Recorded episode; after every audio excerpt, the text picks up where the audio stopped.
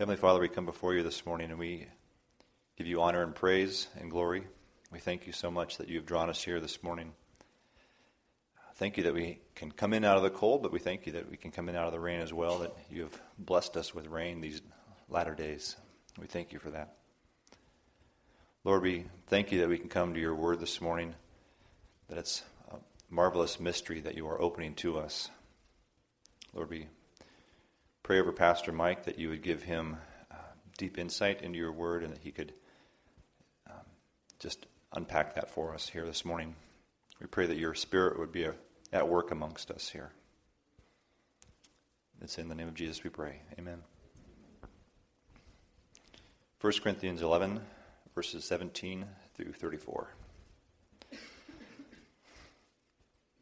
But in the following instruction I do not commend you because when you come together, it is not for the better, but for the worse. For in the first place, when you come together as a church, I hear that there are divisions among you. And I believe it in part. For there must be factions among you, in order that those who are genuine among you may be recognized. When you come together, it is not the Lord's Supper that you eat. For in eating, each one goes ahead with his own meal. One goes hungry, another gets drunk. What? Do you not have houses to eat and drink? Or do you despise the church of God and humiliate those who have nothing? What shall I say to you? Shall I commend you in this? No, I will not. For I received from the Lord what I also delivered to you that the Lord Jesus, on the night that he was betrayed, he took bread, and when he gave thanks, he broke it and said, This is my body, which is for you. Do this in remembrance of me. In the same way, he also took the cup after supper, saying, This cup is the new covenant in my blood. Do this as often as you drink it in remembrance of me. For as often as you eat this bread and drink the cup, you proclaim the Lord's death until he comes. Whoever therefore eats the bread and drinks the cup of the Lord in an unworthy manner, will be guilty concerning the body and the blood of the Lord. Let a person examine himself then, and so eat the bread and drink the cup. For anyone who eats and drinks without discerning the body eats and drinks judgment on himself. This is why many of you are weak and ill, and some of you have died. But if we judged ourselves truly, we would not be judged. But when we are judged by the Lord, we are disciplined so that we may not be condemned along with the world. So then, my brothers, when you come together to eat, wait for one another. If anyone is hungry, let him eat at home, so that when you come together, it will not be for judgment. About the other things, I will give direction when I come. This is the word of the Lord.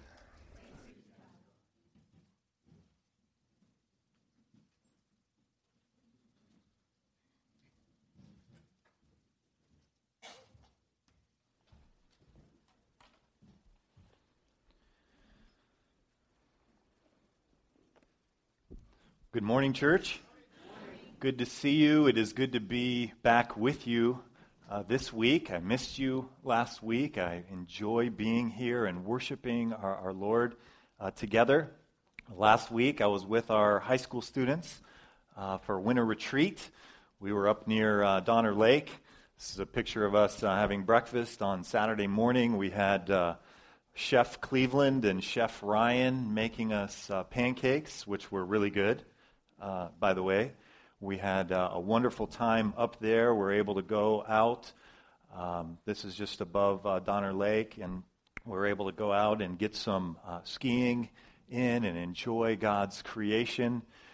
And one of the uh, highlights for me was just seeing our, our, high school students, some of whom who knew each other, uh, but some of whom who don't really know each other that well, come together and, and build friendships and, and relationships. And it was it was a sweet, sweet time. And, and I'm praying that that's, those kinds of times are going to be increasing, not just amongst our high school students, but in all of our small groups, that we're going to be uh, getting closer and, and coming to love one another and, and enjoy one another uh, to spur one another on toward love and good deeds and, and to be on mission and, in making disciples. So it was a great weekend last week. Uh, who, who was there? Raise your hand. Don and Shirley Brammer, and we just had we had a really good time. But it is good to be back with you this week. And for those of you that are visiting or haven't been here over the last months, we are on a journey through the book of 1 Corinthians.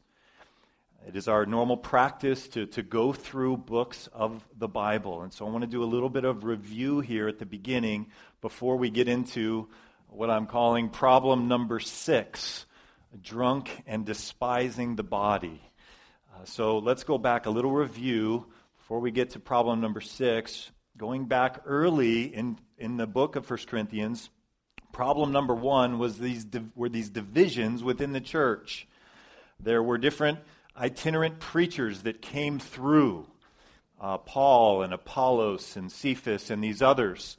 And within the Corinthian body, there were people that had uh, a special unhealthy affection for these different church leaders. And the Spirit was something like, you know, if you're really, uh, really close to the Lord, you're going to have the discernment to know to follow this leader, or you're going to follow this leader. And my pastor is better than your pastor was kind of the issue there. This was problem number one. And then problem number two was accommodation in the church. See, the reality is all of us are sinners and all of us sin, but God calls us as His children to live repentantly. And so we're all going to sin. That's part of why we do confession, to, to confess our sins before the Lord and to work out the gospel and to, to practice repentance, to do repentance. But that wasn't happening in some realms and some very prominent people in the Corinthian church. And so the church was just allowing totally open sin and the a life of, of pursuing Jesus Christ, and these things cannot be. This happened with uh, an incestuous relationship. That was problem number two. Problem number three lawsuits among believers. Uh, this was a situation where what was revealed is that the functional God of some of the Corinthians was not the Lord Jesus, but it was money.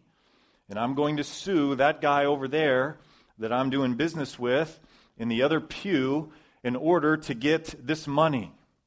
And Paul says this very challenging word to the church at Corinth. And he says, In this, the gospel is being hindered, Christ's name is being defamed.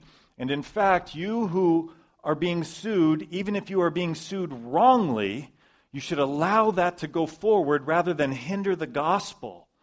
Lawsuits among believers were problem number three. Problem number four Paul spent a lot of time on this. I, am calling it tri tip sacrifice to Zeus, meat sacrifice to idols. There were all of these temples and, and uh, various gods that were worshiped. And part of what Paul said, he said a lot about this, but part of what he said is yeah, those gods are not real, but there is demonic activity going on. You shouldn't partake in these festivals and these celebrations and eat this meat sacrifice to idols. That was problem number four. Problem number five, last week's sermon disregard for male and female roles uh, in the life of Christians. These are some difficult things that we have been talking about. Can I get an amen on that? Have, have these been difficult topics? And then finally, today, we're going to get into, in a few moments, the Lord's Supper. And what is going on here at Corinth is some are gathering uh, and they are getting drunk. And they are despising other members of the church family in Corinth who aren't even getting any food or any part of the Lord's Supper. And this is just a terrible, terrible thing that's going on, and Paul's going to address that. We're going to look at this in, in just a moment. I want to say something about all of this, all of these problems.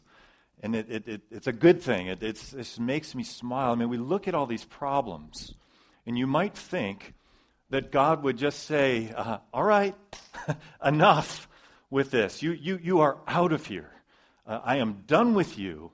Uh, anathematize these people. This, this is some really messed up stuff. But our God is a gracious God, He is a merciful God. And although you and I do not have the same exact issues that are, that are going on here in Corinth, if we are honest, you and I are a messed up people. Can I get an amen on that? We, we, we also are messed up. And the good news of the gospel is that Jesus forgives us and he wants to see us change. He wants us to, to, to become joyful, God loving people. And so, through the Holy Spirit, Paul is giving instruction to help them grow and to help them change. And this is what he's doing today as the Word of God is preached uh, through, uh, through whoever the preacher is, whoever the spokesperson is. You know, recently I've uh, been spending some time. Last Monday I was up at um, ski resort. My son's a ski racer, and you got to go through these gates, right? And if you miss a gate, uh, you are disqualified. Uh, you are out. And I am really encouraged as I read through the book of 1 Corinthians and as God has been speaking to me that the Lord Jesus did not say to the Corinthians, You're, you're disqualified. You're out. You've had too many problems. You've had too much going on. No, His grace is there. Redemptive grace to, to help us, to move us forward. And this is, um, this is the message He has for us today. This is a difficult problem uh, again. But let's, uh, before we get there, one other thing, before we get to the text, one piece of background before we get to the Lord's Supper.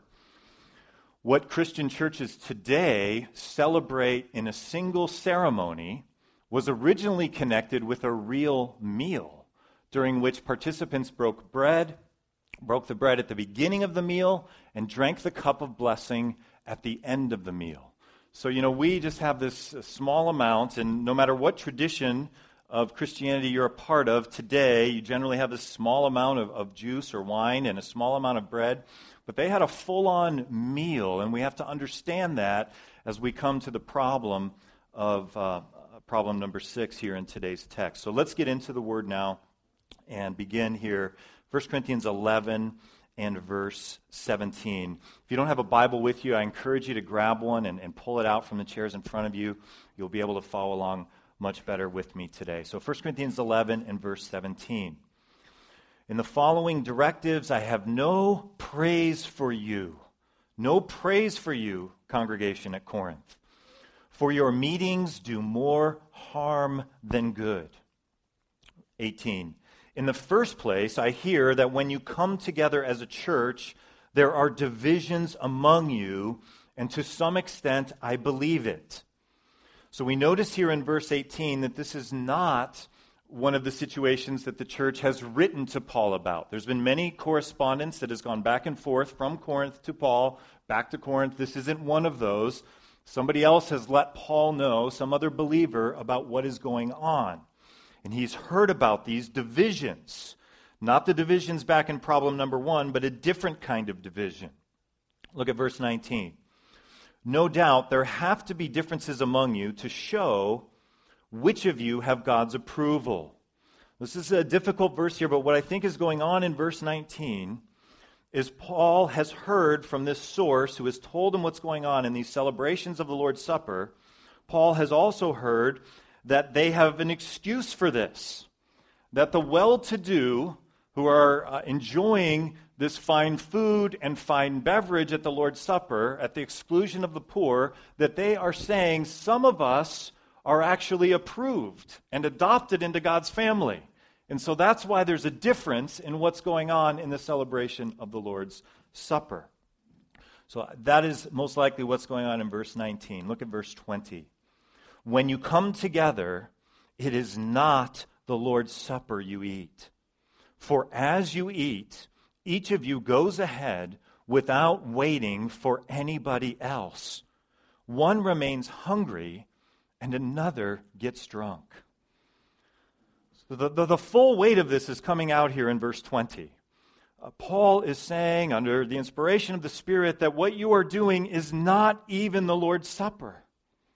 It is so important that the Lord's Supper is a community meal, that we are unified, that we love one another when we partake for the Lord's Supper, that when you are disregarding the poor, and they aren't even participating, they're not part of your social circle, they don't have what you have, this isn't even the Lord's Supper what you are doing, Paul says in verse 20 and 21. One remains hungry, another gets drunk. Verse 22 Don't you have homes to eat and drink in? Or do you despise the church of God and humiliate those who have nothing? What shall I say to you? Shall I praise you for this? Certainly not. This has got to change, Paul is saying. And so, in this first section, 17 through 22, we see that unloving attitudes or actions toward those in the congregation are not only totally incompatible with celebrating the Lord's Supper, but they actually invalidate it. This is, a, this is a widespread thing that's going on in the congregation, and so this isn't even the Lord's Supper any longer. So, a takeaway uh, I, have never seen anything like this, and we, uh, we do uh, bring meals together and have potlucks, but we don't combine that, as it were, with the Lord's Supper. So, I've never seen anything in any church actually like this, which is a good thing. Just imagine well to do people are bringing really nice food and drink and excluding those that are poor from this meal in the context of celebrating the gospel in the Lord's Supper. So, this is what's going on in 17 through 22. And then we get to this very familiar passage and paragraph, uh, the next one, verses 23 through 26. And you've been around the church for any length of time. You are very familiar with this, but let me, let me read it. Verse 23. Paul is, is, is giving them here the liturgy or the pattern, if you will, that he received from the Lord in how the Lord's Supper is to go. Verse 23 For I received from the Lord what I also passed on to you. The Lord Jesus, on the night he was betrayed, he took bread, and when he had given thanks, he broke it and said, This is my body, which is for you. Do this in remembrance of me. In the same way, after supper, he took the cup, saying, This cup is the new covenant in my blood. Do this whenever you drink it in remembrance of me. For whenever you eat this bread and drink this cup, you proclaim the Lord's death until he comes. You proclaim the gospel until he comes. That last phrase, this is a temporary ordinance or a temporary sacrament, a temporary celebration until he comes back. This is what the church has been uh, given to do in our meetings to celebrate and proclaim the gospel by this special sacred meal, this sacrament, ordinance, Eucharist, communion, whatever we want to call it. And it is a beautiful thing that God has given us and something that we need to do rightly. Now, the rest of this section, you guys tracking with me? No, this isn't the most exciting stuff here, okay? Um, but this is important stuff. It is the Word of God and it is direction for us. But my heart is heavy right now as I move into this next section of the sermon because our understanding, and when I say our, I mean Christians across the centuries over the last 2,000 years, our understanding of the Lord's Supper has been something that has brought tremendous division to God's church. Tremendous division. And this makes me very sad. And this makes this next section I'm about to preach a difficult section to preach on because I know Jesus' heart. I know his prayer. You know, we have what we call the Lord's Prayer is really the disciples' prayer. This is how he wants us to pray, the Our Father who art in heaven. We see Jesus' heart in John chapter 17. We see Jesus actually praying to the Father in John 17. And to summarize his prayer there is that we would be one, that we would be unified, that Christians would be unified as the Father and the Son are unified. And it's a very sad reality that we're not worldwide very unified. Is that a sad reality? You hear what I'm saying? It is just a sad reality. But in order for us to be unified, we have to be unified on truth. And so that's why I'm going to talk about what I'm about to talk about, not because I want to bash people that have other views, but because if we are going to have unity, we have to be united around the scriptures and around the word of God. So, so here we go. Jesus says, uh, This is my body. And these are some of the most debated words throughout the history of the church, godly uh, people trying to understand what the Lord's Supper is and what Jesus means here. So, summarizing verses 23 through 26, This is how I'm summarizing it. In the Lord's Supper, the church proclaims the gospel through the bread and the cup, symbols, it's an important word, symbols of the propitious body and blood of Jesus. Now, I used a fancy word here, propitious. And propitious means wrath absorbing, wrath absorbing, sin substitute, body and blood of Jesus, the gospel. The bread and the cup are symbols of Jesus dying in our place, absorbing the wrath of God that you and I deserved for our sins against him. Jesus took that upon himself, and by faith, we are saved. And the Lord's Supper is proclaiming this every time we celebrate it. But again, people have disagreed a lot, even to the point of death, uh, about how to understand this, this Lord's Supper. So I'm going to give you here three views of the Lord's Supper. And I want to do this without, in a non bashing sort of way, but I want to do this in a very honest sort of way. And the first view of the Lord's Supper is what's called transubstantiation. Another big word here. And instead of me defining it and explaining it, let me tell you what the Roman Catholic Church says in their catechism about what they believe. This is their perspective on this. They say by the consecration, the transubstantiation of the bread and wine into the body and blood of Christ is brought about. What they mean here is that when the priest consecrates, prays over, says a liturgy over this wine and this bread, that they become literally the body and blood of Christ. Under the consecrated species of bread and wine, Christ Himself, living and glorious, is present in a true, real, and substantial manner. His body and His blood with His soul and His divinity are present. So when the Scripture says, This is my body, this is one way to understand what is being said here. Obviously, I think it is an incorrect way to understand what is being said here, and I'm going to talk about that more in a few moments. But I want us to be an informed people, is part of why I'm talking about this, as well as a heart for unity, which I don't think we get to unity apart from truth, but it's also important that we watch our doctrine and our life closely, the scripture says. So, this is why I'm going through this today. So, transubstantiation a second view of the Lord's Supper is referred to as consubstantiation. And both of these views, uh, although they are very different in some ways, they are similar in that they both see a real presence, a real literal presence of Jesus' body and blood miraculously being present in the Lord's Supper. So, cons- first, number one is a Roman Catholic perspective, and number two is the Lutheran perspective. And during the sacrament, the fundamental substance of the body and blood of Christ are present alongside the substance of the bread and wine, which remain present. They coexist, as it were.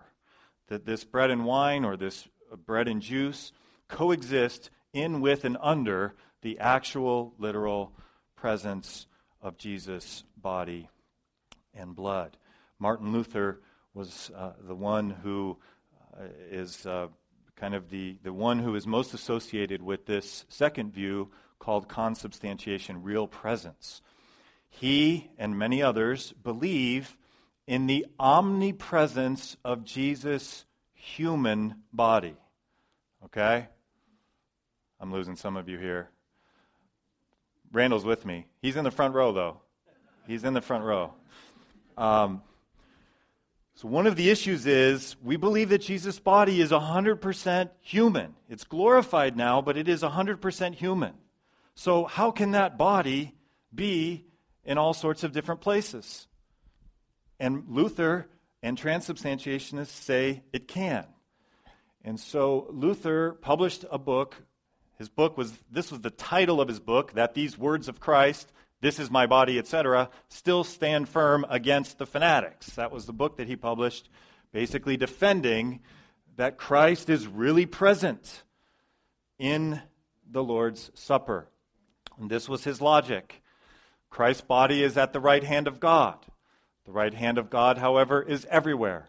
Therefore, Christ's body surely is present also in the bread and wine at the table. So I, again, want to submit to you that this is not a sound argument, and it is mostly not a sound argument because of other things that Scripture teach. So we have transubstantiation. We're almost uh, to the end of this section. We have consubstantiation, and we're going to get to uh, our position in just a moment. But before we get there, I want us to look at, at one of the most difficult passages of Scripture to understand and to interpret. I think it's difficult no matter what view you take, but it's difficult in our view. And this is the, the, the ultimate text, if you will. And let me just share with you this isn't just, uh, some, some, of you may be thinking this is, uh, this is really academic, this is, this is like history class sort of thing. Part of the reason that I, am sharing this, I, I had a conversation some time ago with a godly man who was a Roman Catholic. And we went to the passage we're about to look at on the screen here, John chapter 6. This was a Roman Catholic man who loves Jesus, who knows his Bible very well. It was a very interesting conversation because he was basically saying to me, one of the differences between you guys and us is that we take the Bible literally, and you don't in John chapter 6. And that's not an argument that you kind of expect from a Roman Catholic, but we had this conversation, a very fruitful one. And so this is part of my experience and why I'm going now to this difficult passage in John chapter 6. So let's take a look at this uh, together. So then the Jews began to argue sharply among themselves How can this man give us his flesh to eat? Jesus said to them, I tell you the truth. Unless you eat the flesh of the Son of Man and drink his blood, you have no life in you. Whoever eats my flesh and drinks my blood has eternal life, and I will raise him up at the last day. And so, my godly Roman Catholic friend that I'm talking with some time ago, uh, he says to me, You see, Mike, here it is. This is literal. You have to eat his flesh, you have to drink his blood. It is this mysterious miracle that takes place. And only then, and only then will you be raised up and have eternal life. This is, this is essential to having eternal life. So, uh, John 6 continues For my flesh is real food, and my blood is real drink. Whoever eats my flesh and drinks my blood remains in me, and I in him. Just as the living Father sent me, and I live because of the Father, so the one who feeds on me will live because of me. This is the bread that came down from heaven. John 6, continuing, Your forefathers ate manna and died but he who feeds on this bread will live forever. He said this while teaching in the synagogue at Capernaum. For me, this is an important sentence here, okay? Jesus, this is early in his ministry in John chapter 6. He has yet to die, he has yet to be raised, he has yet to bring about the Lord's Supper in any way. So I want to suggest that the Lord's Supper from our reading, we can't but help think about that when we read this. But in this context, they're not even thinking about the Lord's Supper. So he's in the synagogue early in his ministry, teaching in Capernaum, a place where they are following the laws of Moses and waiting for the Messiah and looking at this guy is he the Messiah? And so, on hearing this, many of his disciples said, This is a hard teaching. Who can accept it? Now that resonates with me. Those of you that are tracking with me, does that resonate with you? This is a hard teaching. So imagine a guy standing in the synagogue saying, Unless you eat my flesh and drink my blood, you can't live. That's kind of weird. Uh, no matter what your culture, no matter what your background, what are you talking about? And I want to suggest that one of the things that is going on is is he speaking literally or is he speaking figuratively? And you know where I'm going. So, continuing, and this will be the end of John 6. Aware that his disciples were grumbling about this, Jesus said to them, Does this offend you? Yeah, it does. What are you talking about? What if you see the Son of Man ascend to where he was before? What if you see the Son of Man go back to the right hand of the Father? Bodily. His body's gone. And then I've put this in yellow here because this is key for me in understanding this passage. The Spirit gives life, the flesh counts for nothing. The words I have spoken to you are spirit and they are life. The emphasis here is on the Spirit bringing life. The emphasis here is that the flesh and, and, and, and what you are actually uh, doing counts for nothing. It is the Spirit that's going to give you life. And these words that I've spoken to you are spirit and they are life. In other words, I am not saying that you literally have to eat my flesh and drink my blood. I think that is a metaphor for loving God, for knowing God, for believing God. I should say Jesus there, for knowing Jesus, for loving Jesus, for believing in Jesus, and even for internalizing Jesus spiritually and figuratively. One commentator says this. This is his paraphrase of that verse I put in yellow. Don't get hung up on my references to my flesh being eaten and my blood being drunk. I am speaking figuratively. I'm referring to a spiritual action, not to a physical one. So I think John 6 is, as we read it, we of course think of the Lord's Supper, but if we look at it in its historical context and grammatical context, we are not talking about the Lord's Supper. All right. Everybody make it through that? Are you with me? Say amen if you're with me. Amen. All right. We're, th- th- that, this, is, this was a hard section uh, for me. And, and, and it's hard because it just grieves me the disunity across our traditions of Roman Catholicism, of Orthodoxy, of Protestantism, and the Coptic Church. I just, uh, we, we, we don't see these divisions. We don't see any of these groups, if you will, in the New Testament, and I'm sad that we have them, but we do. So finally, our understanding, a Protestant understanding, a, a evangelical free church understanding of what the Lord's Supper is, is that Jesus is with us spiritually as we partake of the Lord's Supper, not bodily, not physically, um, not, not in a literal presence sort of way. So let nothing, one commentator writes this, let nothing inappropriate to human nature be ascribed to his body, the body of Jesus, physical body of Jesus. As happens when it is said either to be infinite, his body's infinite, or it's in a thousand or a million places every Sunday as the Lord's Supper is celebrated, or even every day as the Lord's Supper is celebrated. No, we believe that Jesus' body is fully a body like yours and like mine and it is at the right hand of the Father. Okay, let's move on to the next section here. Back to Corinth, back to what is going on, verses 27 through 30. Therefore, whoever eats the bread or drinks the cup of the Lord in an unworthy manner will be guilty of sinning against the body and blood of the Lord. A man or a woman or a child ought to examine himself before he eats of the bread and drinks of the cup. So, just coming back into the ancient context here of, of ancient Corinth, they were eating and drinking in an unworthy manner. And they are guilty. And their unworthy manner was, was disregarding their neighbor, their brother and sister in Christ, and they're not participating in this. 28 or 29. For anyone who eats and drinks without recognizing the body. Some of your translations here say just simply without recognizing the body eats and drinks judgment on himself. And some of your translations, including the NIV and the King James Version that I'm reading from, says recognizing the body of the Lord. So we have a, a manuscript issue here.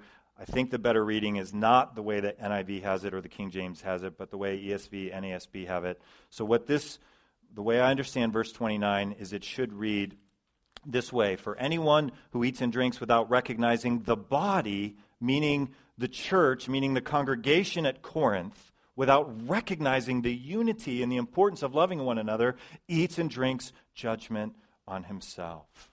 So, verses 27 uh, through 30. we see here that serious self examination is a prerequisite to partaking of the Lord's Supper. So let me try and give you some practical help here, especially for parents.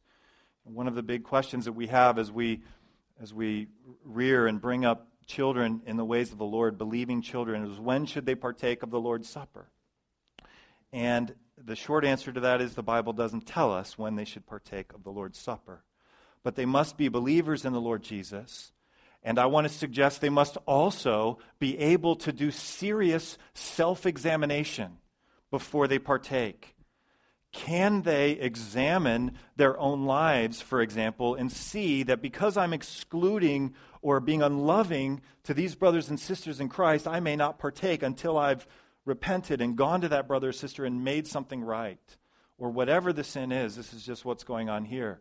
So, if our children are intellectually or spiritually not able to do serious self examination, then they're not yet ready to partake of a Lord's Supper. Does that make sense? Are you with me? Yeah. You can't say no, right?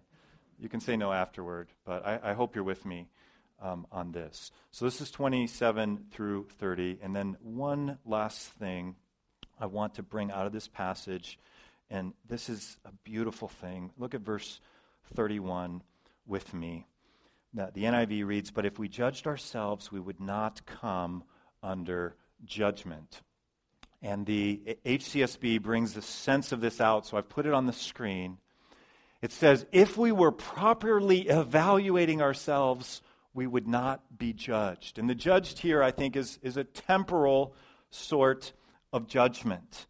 Okay, I think I skipped over verse 30, so let's, let's read that quickly.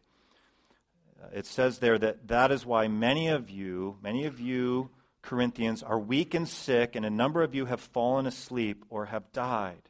So we have a temporal judgment that is coming upon the Corinthian church as they're celebrating the Lord's Supper because they haven't repented, they haven't confessed. And so verse 31 is saying if we were properly evaluating ourselves, if we were properly applying the gospel to our lives, we would not be judged.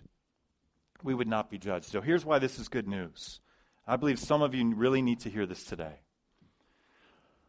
It is my experience personally and in the lives of many Christians I've known that at some point in our past, there, are, there is a sin or two that was a biggie, okay? That had massive consequences. I've been there. Anybody else? You, you right now are thinking of some sin in your past that was a big one, and there were massive consequences to that.